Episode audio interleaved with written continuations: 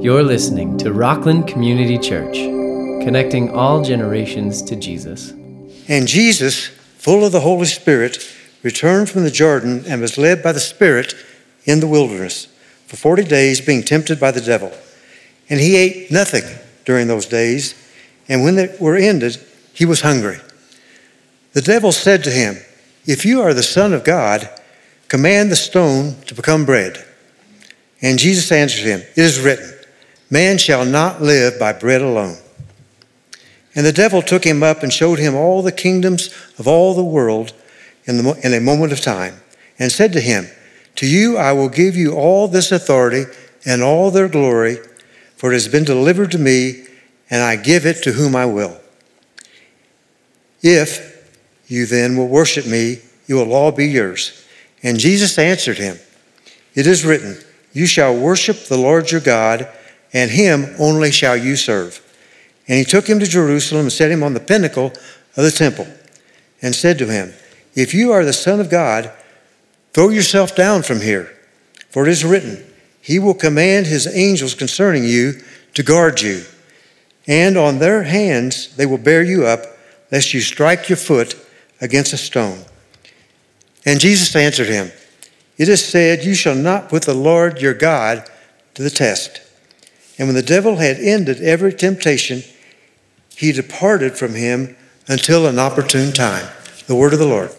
Well, there was an invention I didn't know about when I was in college, but it sounds like I could have used it. There was an, there's an alarm clock. It's still sold. You can get them on Amazon It's called Clocky called Clocky. And I think I've told a Bible study, or maybe some of you, about this. Um, Clocky, I want to know if anybody has it too. Tell me afterwards if you do. The idea behind Clocky is it's an alarm clock, but the makers of Clocky realize that we are too weak sometimes when our alarm goes off to actually get out of bed. And so you are allowed to snooze it one time, and then after that, you'll notice Clocky is on wheels. Clocky is battery operated, and you snooze Clocky, and then Clocky takes off off your dresser, whatever, across the room. And so you're forced to get up out of bed and run after Clocky and pick Clocky up. And then you, I think you can't hit snooze. You have to find like a little button to turn off. So the idea behind it is they've made it and you buy it basically going, I am so weak that I wake up and in my mind, I know I should get up, but the temptation to just hang out in bed pulls me back there. My spiritual gift is figuring out reasons why not to get up when the alarm goes off. I got really, really good at that all throughout college. I figured out ways, well, it takes me 20 minutes, but if I sprinted, I could get there in like 12 and I'll just snooze. I probably could have used Clocky there's times like that where we're tempted to do something, even though we know in our mind this doesn't make sense, shouldn't, but the temptation can be such a strong pull on us. Now, think about this. If you hit snooze a few times and if you, you know, start getting up late, what's really the consequence? It might be no big deal. It might just be, I'm just kind of frantically, I'm just going a little more frantic because I lost nine minutes of prep time, whatever that means. Could be, um, uh, you know, if you're going to work or something, maybe you get there, you're running late and then people start branding you as the person that's late and well they seem to not care if about the time anybody else spends and you start to get a label put on you. So it could start to be a big deal. You could be late for class and your grades could fail. So a little thing could end up getting to be a big thing. But when we talk about temptation there's maybe some little degrees and then some broader degrees of it as well. Some things that can really get us and really be detrimental and things that maybe aren't as big a deal. Procrastination. Wasting time when we think about temptation, we immediately go to sexual temptation, and that's a very real one that we need to, we need to be aware of, but at the same time, that's not all that there is. What about gluttony? What about um, anybody have the temptation to prove that you are always right? I know that one very well. I've had instances where I've said, Well, Nikki, I think we're getting together with them on Thursday. She says, No, no, no, it's Friday. And I'm like, Okay, I thought it was Thursday. It's, you know, it's Friday. And then on Thursday, they go, Hey, are y'all coming? And I go, Aha! And my point is to go, I told you it was Thursday, instead of going, Whoops, let's get out the door and get going. I want very clearly to go, just let's acknowledge for a minute, I was right and you were wrong. And I wrote down the four times I mentioned Thursday, just in case you forgot. Like that can be a temptation that can rear up to go, I, I need to be proven right. What about anger? How does your anger come out? What about perfectionism? Temptation, a pull towards perfectionism, pull towards anxiety, temptation to just respond to everything with worry and anxiety. Or what about our, our lovely phones? Have our phones given us any more things that could tempt us? They're designed to addict us. They can tempt us into the, um, the comparison game on social media. They can tempt us into we could be hanging out with our loved ones, having meaningful conversations, and instead we're going, I'm sorry, honey, I know you're crying, but I'm checking my work email. It just dinged me. I just got a text from somebody, and that the ding is, I want to check that. Like the temptation pulls us pretty strongly. What about finding our self worth through means that we shouldn't? Temptation, uh, uh, this took me about four seconds to write that list because temptation, it just pummels us constantly. And sometimes the effects can be really, really devastating. And the nice thing about this is we are not the first people that have ever had to deal with temptation. And in fact, we get to watch Jesus himself deal with being tempted by the master tempter, Satan himself. I'm going to be in Luke chapter 4 for a little bit, and we're going to see two things. We're going to see what did Jesus do when Satan tempted him? You heard Steve read it. What did Jesus do when Satan tempted him that we ought to do? And then there's something else that Jesus did that we should not do. And I'll show you that as well. So let me set the stage for this, and then we'll be in Luke chapter 4. The, the first three Gospels, Matthew, Mark, Luke, have this progression chronologically, where it says um, Jesus was baptized, and then he was tempted, and then he starts his ministry. So this is the, um, the confirmation of God. This, this is my son in whom I'm well pleased. Um, the Holy Spirit descends on him like a dove. This is the confirmation. Then right after that, he's tempted by Satan, and you heard it read, so I'm not spoiling anything. He passes all the tests. So he's giving evidence now of what God has declared about him to be true that he is the Son of God that passed the test of Satan. And then he is now qualified, ready, able to go and, uh, and have his ministry his earthly ministry. So Matthew's gospel has that. It starts with the baptism. Uh, it goes into the temptation. It's to a Jewish audience. So there's some other details throughout the temptation that a Jewish audience would have cared about. And then Jesus goes and starts his earthly ministry. Mark's gospel, written to the Romans, they're people of action. If you want to read an action packed gospel, man, go read Mark. It's just all about everything Jesus did. It's in the first chapter, he kind of goes, he was baptized. There's two verses about uh, he was tempted in the wilderness, and then he, here's what he did. And Mark just like jumps into what Jesus did. And then Luke's gospel does a similar thing where it has the baptism of Jesus, which you might not remember because it's been several weeks now, because we took that break during July. And, and the other thing, Luke inserted, if you remember last week how riveted you were when I read the genealogy of Jesus, that's in there as well, only in Luke's gospel. And chronologically, it sort of doesn't make sense.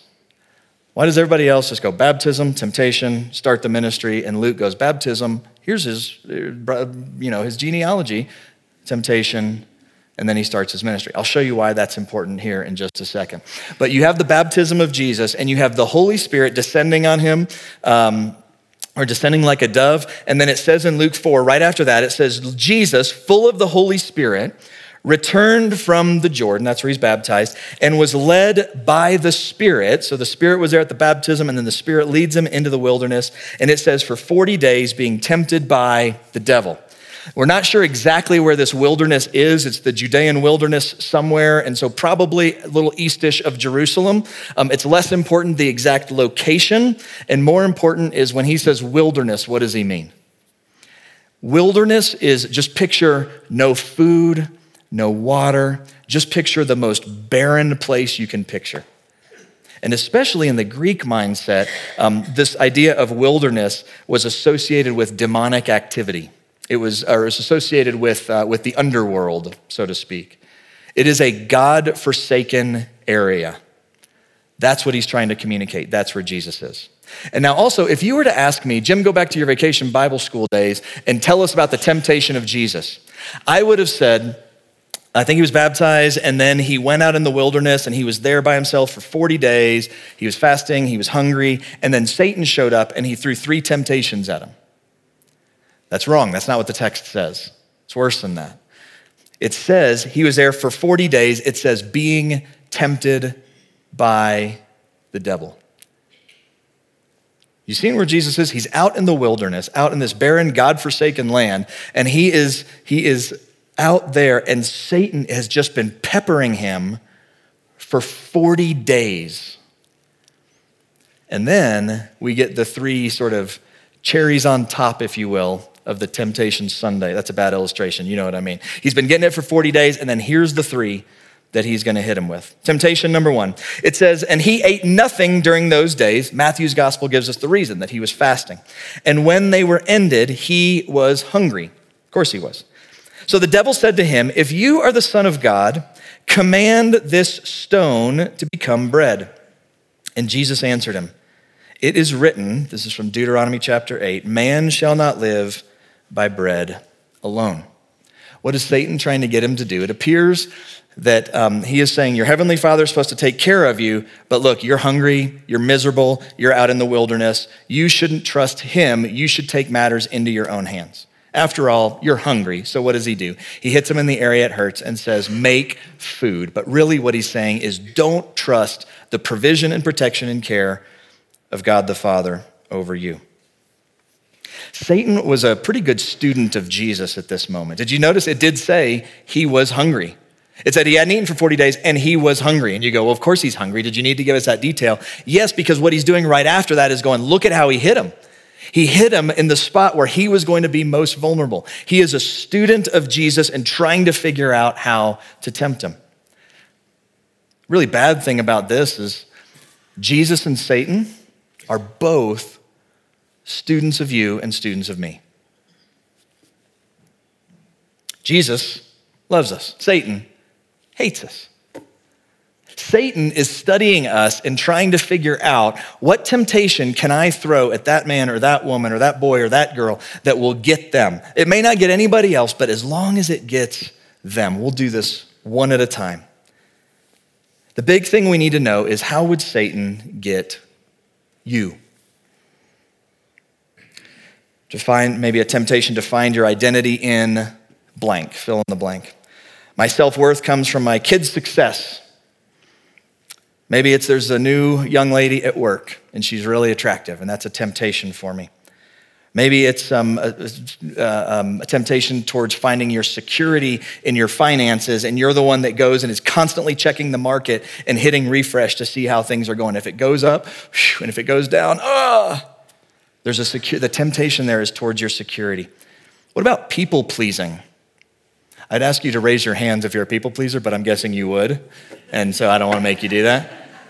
People pleasing. I've actually heard that one quite a bit lately of people saying, I'm such a people pleaser, such a people pleaser.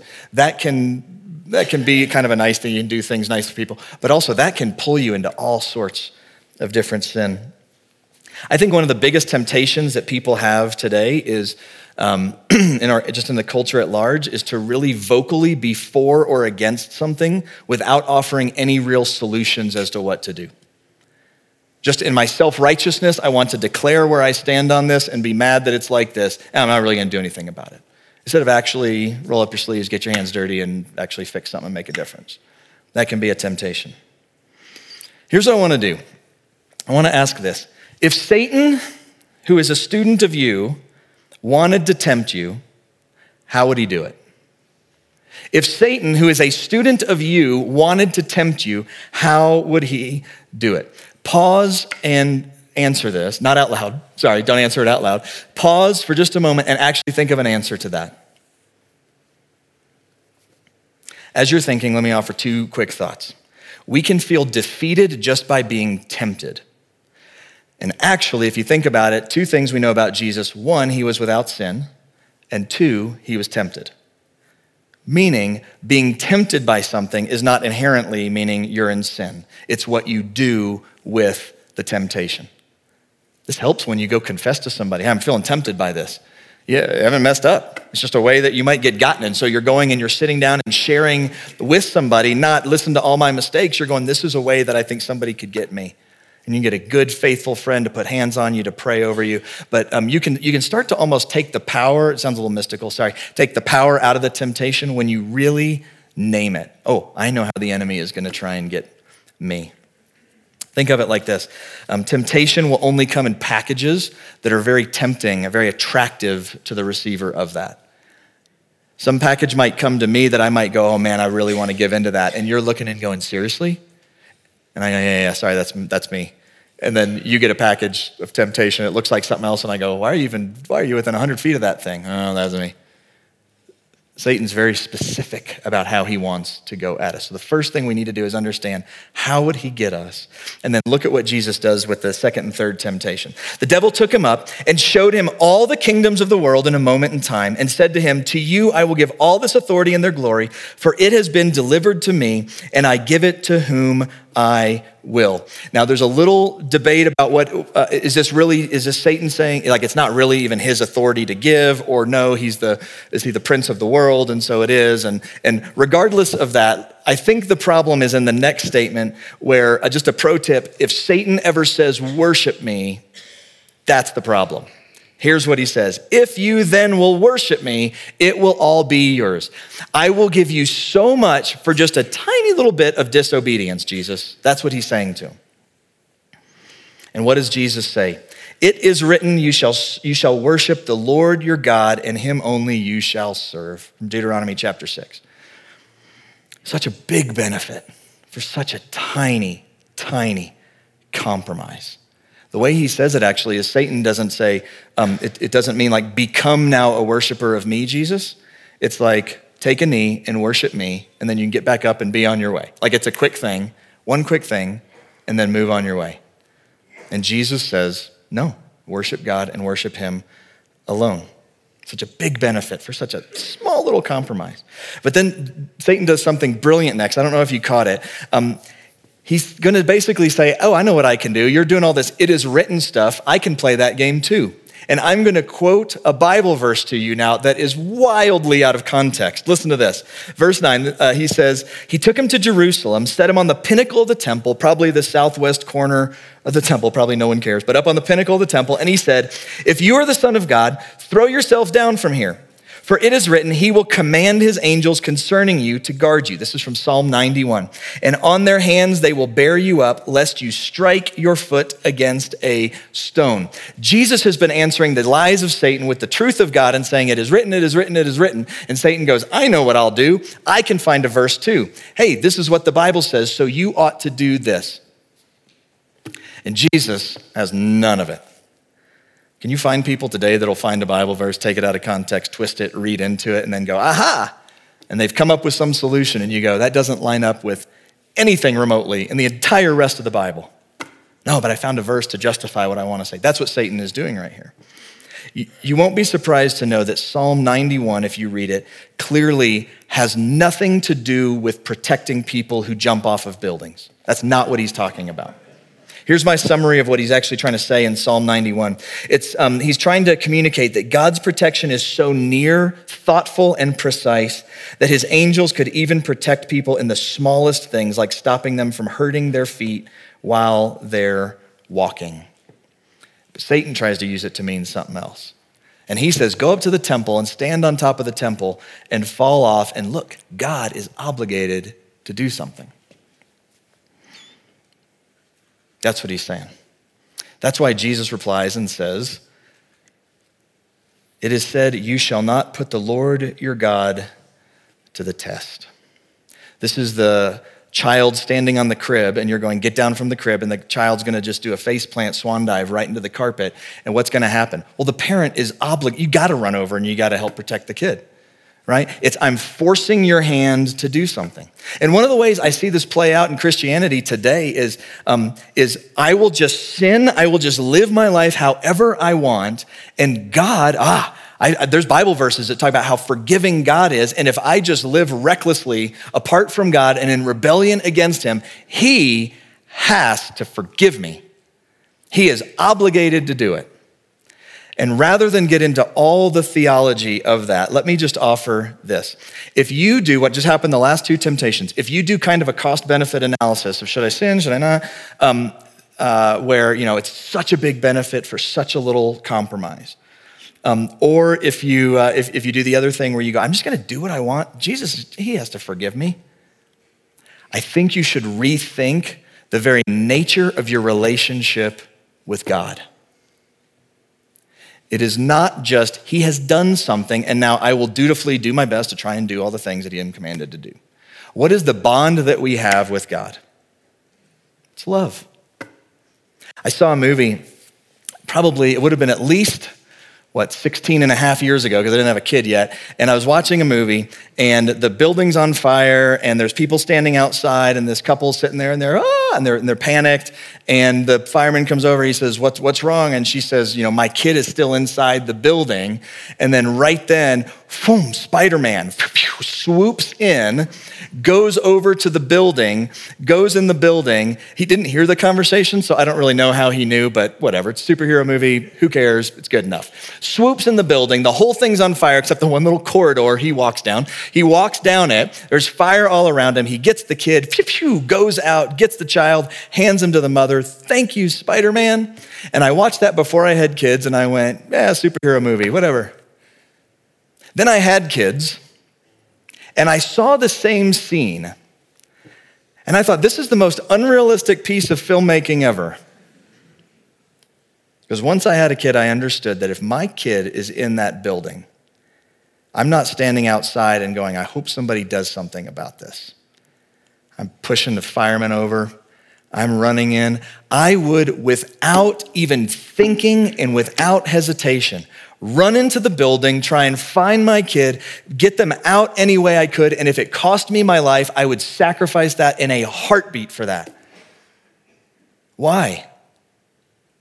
It's not because I became a dad and I went, well, my duty is to protect and to provide and to. It's love. It's love. This is, this is why Christians over the centuries have been burned at the stake and they're saying, renounce your faith. And they say, I can't.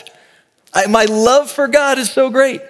When we say our love for God is so great, all of a sudden looking for all the loopholes of just going, I could do this and rebel against him, and it would give me a really nice benefit, and then he's gonna have to be obligated. Like that, that thinking doesn't even enter your mind with somebody that you love.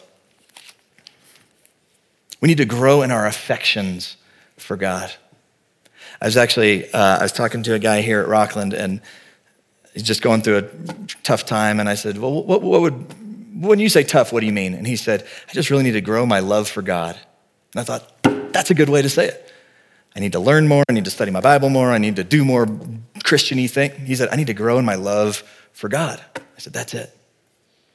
You see what Jesus did? He, he looked at the lies that Satan brought. He knew the truth, and he put the truth up against it, and Satan lost. That's what we do that Jesus did. But now there's something that Jesus did that we are not supposed to do. Before you cart me off as a heretic, hang on just a minute, okay? Because we all know there's things Jesus did that we're not supposed to do. Jesus claimed, uh, This is Peter, and upon this rock I will build my church. We don't go, It's my church, it's Jesus' church.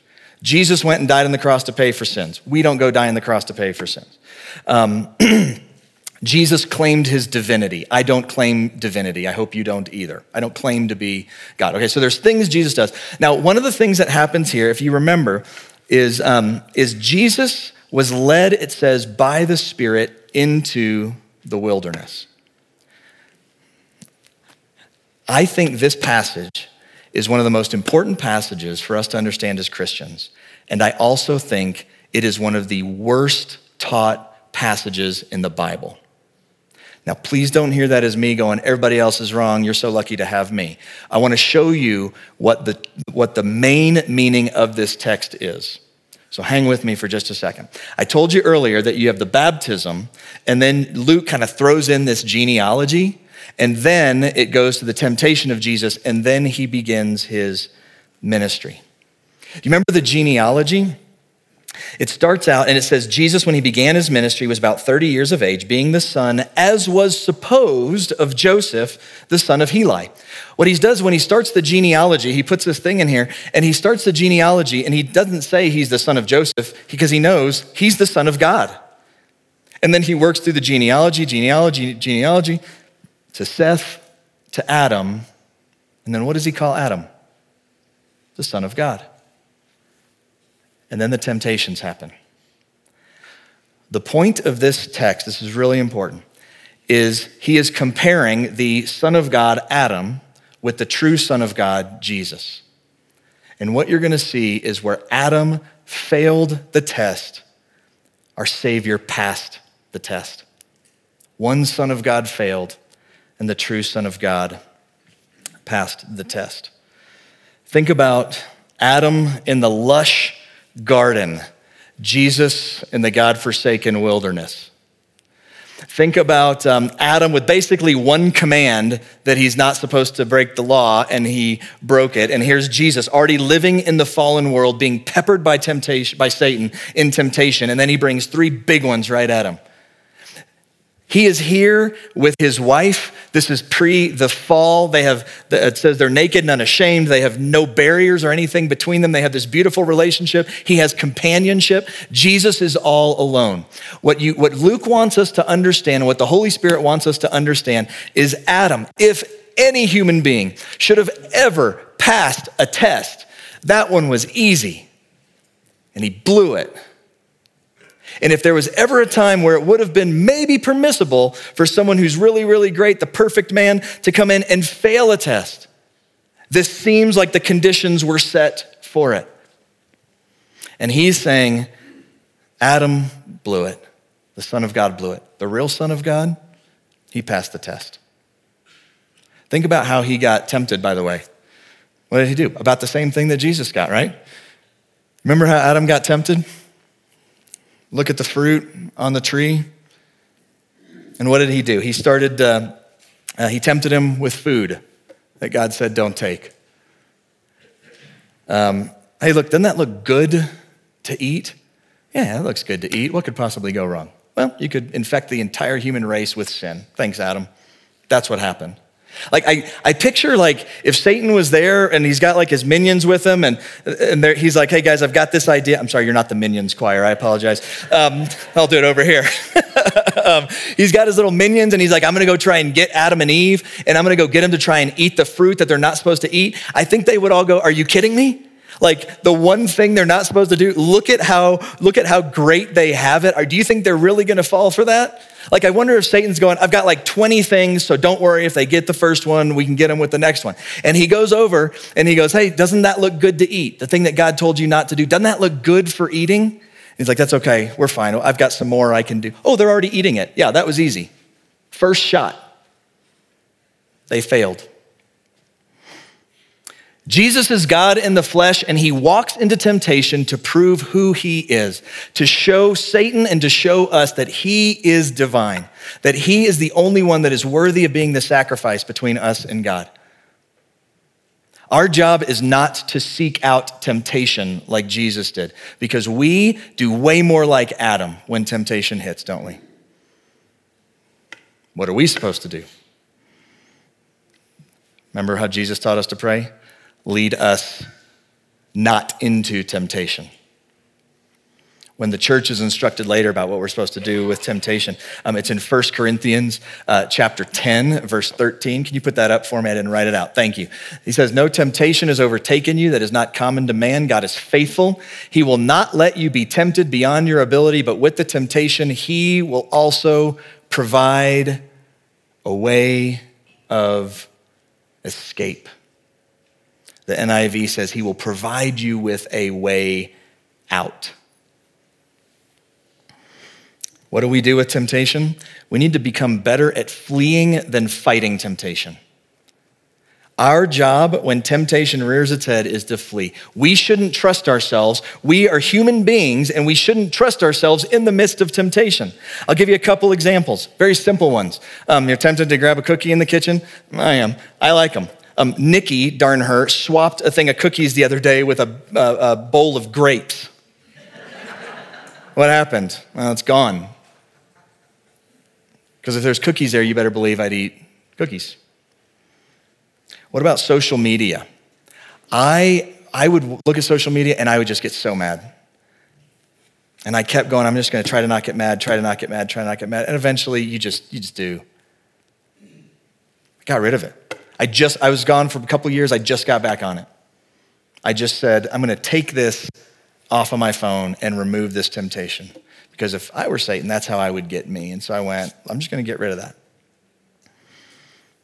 My, um, my email on my phone, what about work email on your phone? You just take it off, put it on a computer in the other room where you got to make an effort to get up and go do it or something like that.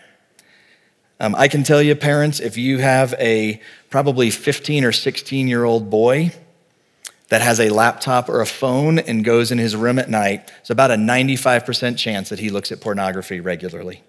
We are putting temptation in their hands and isolating them.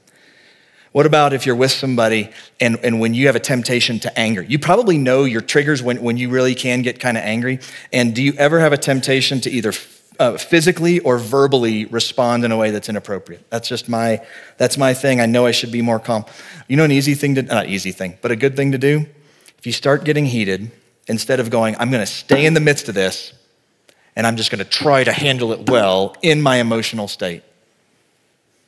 Say, can we talk about this later? Just slip out.